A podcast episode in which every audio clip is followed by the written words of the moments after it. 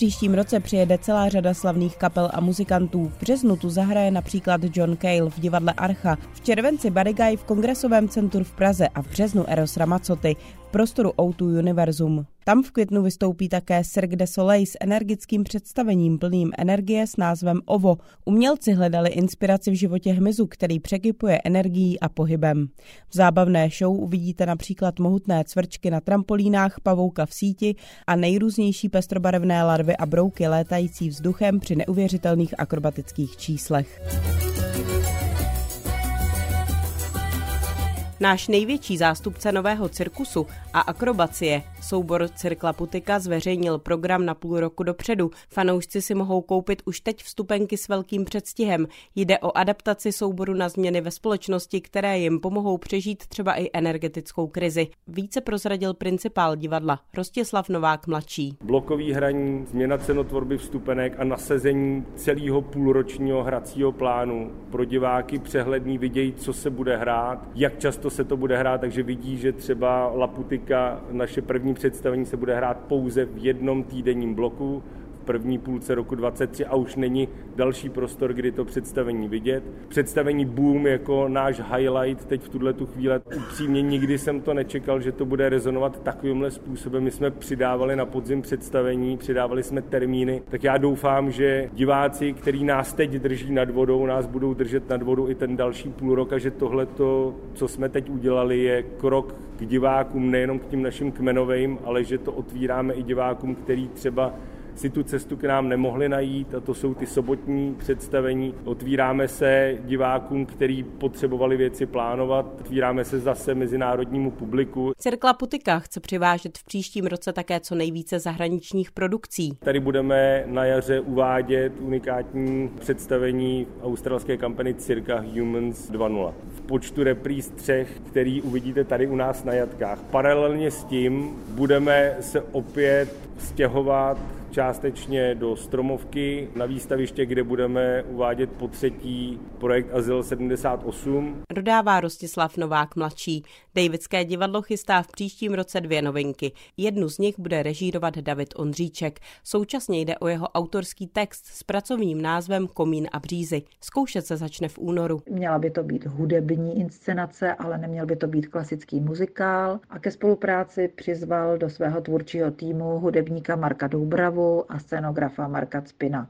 Premiéru by měla mít tato inscenace v dubnu příštího roku. Říká dramaturgině Davidského divadla Eva Suková. Na oblíbenou pražskou scénu se vrací také režisér Jiří Havelka, který chystá premiéru na konec roku 23. Titul je zatím stále tajný. Zastavím se ještě u činohry Národního divadla, kde se na únor chystá ve Stavovském divadle premiéra Euripidových bakantek v režii Jana Friče. V březnu bude mít v historické budově premiéru titul Naši furianti režiséra Martina Františáka. Na květem připravují svou první inscenaci ve funkci ředitelů činohry Národního divadla Skutři, tedy Lukáš Trpišovský a Martin Kukučka půjde o nebezpečné známosti. My bychom si strašně samozřejmě přáli navázat na úspěch Kytice, což ale zároveň chápeme, že se asi už nikdy nemůže jakoby povést, ale budeme dělat všechno pro to, aby to tak jako dopadlo. My nebudeme vycházet z té obvyklé hry, nebezpečné vztahy, ale my opravdu budeme vycházet přímo z románu, který je napsaný v dopisové formě. A my vlastně jako to, že si někdo předává někde dopisy, že někdo čte ten dopis, že ho někdo píše a jestli teda je všechno pravda v tom dopisu nebo není to pravda, člověk jakoby tu realitu trošičku nějakým způsobem se snaží přikrášlit nebo přitvrdit jako tak dále, když o věci píše zpětně a tak dále, tak to jsou nějaký témata, které nás na tom nesmírně jako zajímají. Tu Madame de Mertej bude hrát Zuzana Stivínová a Vikomta de Valmont bude hrát Saša Rašilov. Popisuje Martin Kukučka. Květen patří tradičně také Mezinárodnímu hudebnímu festivalu Pražské jaro. Letos bude poprvé pod vedením nového ředitele. Romana Bělora vystřídal Pavel Trojan mladší. Zahajovací koncert ve Smetanově síni obecního domu v Praze bude tentokrát pod taktovkou dirigenta Tomáše Hanuse. Tomáš Hanus je šéfem Velšské opery v Cardiffu od roku 2016. Přijede tedy se svým orchestrem aby mou vlast zahrál. A tak, jak eh, to bývá, když pozýváme zahraniční orchestry, oni mají velký respekt eh, vůči tomuto dílu. Stalo se tak třeba i u vídeňských filharmoniků nebo v letosním roce s orchestrem Eastern Divan Orchestra a tu mou vlast předtím, než ji přivezou k nám do Prahy, zařadí na svůj program. Takže má vlast zazní i v Anglii, ve Walesu. Dodal ředitel Pražského jara Pavel Trojan mladší. Na festivalu vystoupí třeba také esenčtí filharmonikové, které vede další český dirigent a to Tomáš Netopil.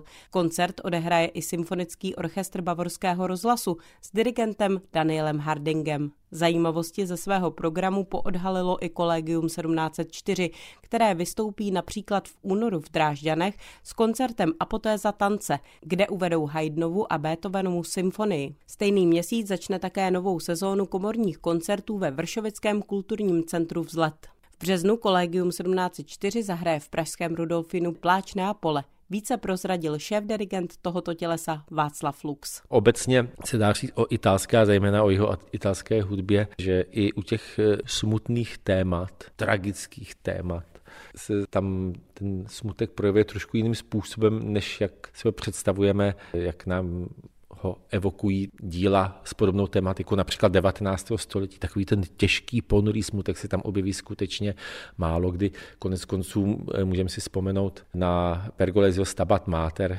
kolik eh, krásných a přitom dojemných a sladkých melodií toto dílo nabízí. A to já myslím, že vlastně vlastní italské duši obecně, zvlášť na tom jihu, kde smutné poselství je naplněné určitou nadějí. Konec konců hned ze začátku ten text Ordinária Requiem tvoří modlitba světlo věčné a tím svítí, tedy skutečně ta naděje na to, na to světlo a tohle dokázali zejména ti neapolští skladatelé velice krásně přetavit do své charakteristické hudební řeči. Ústředním tématem Mezinárodního hudebního festivalu Dvořákova Praha bude 190. výročí od narození Johannesa Brámse. Více o následujícím ročníku řekl ředitel festivalu Jan Simon. Také mohu prozradit, že se u nás objeví jeden pianista, který s námi oslaví své 70. narozeniny. Slavný pianista a vynikající umělec, který se již na Dvořákově Praze představil a obecně mohu říct, že rok 23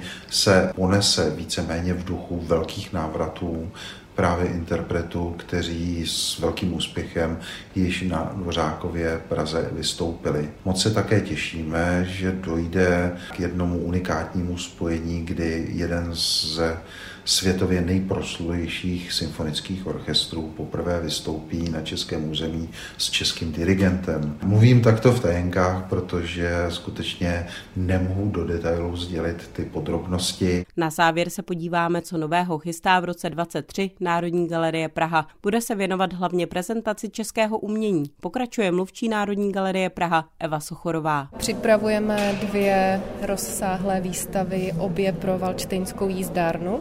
Jedna představí rozsáhlé dílo Josefa Mánesa. Začíná v březnu. Druhá představí bohemský život Petra Brandla a na tu se mohou návštěvníci těšit října. Zároveň v květnu otevřeme novou sbírkovou expozici ve Veletržním paláci a v neposlední řadě budeme prezentovat české umění i v zahraničí a to na přehlídce Bienále. Centrum současného umění DOX od ledna chystá nejen výstavní projekty, ale také divadelní a taneční představení nebo literární programy a dílny a vzdělávání pro celé rodiny. Z takových highlightů toho výstavního programu DOXu bude výstava s názvem Kavka, která představí tvorbu více než dvou desítek umělců, které inspirovalo dílo France Kavky. Řada děl bude na této výstavě představena ve své premiéře a zahájena bude na konci listopadu 2023. Dodává na závěr programová ředitelka Centra současného umění DOX Michála Šilpochová. Zuzana Flípková, Radio Klasik Praha.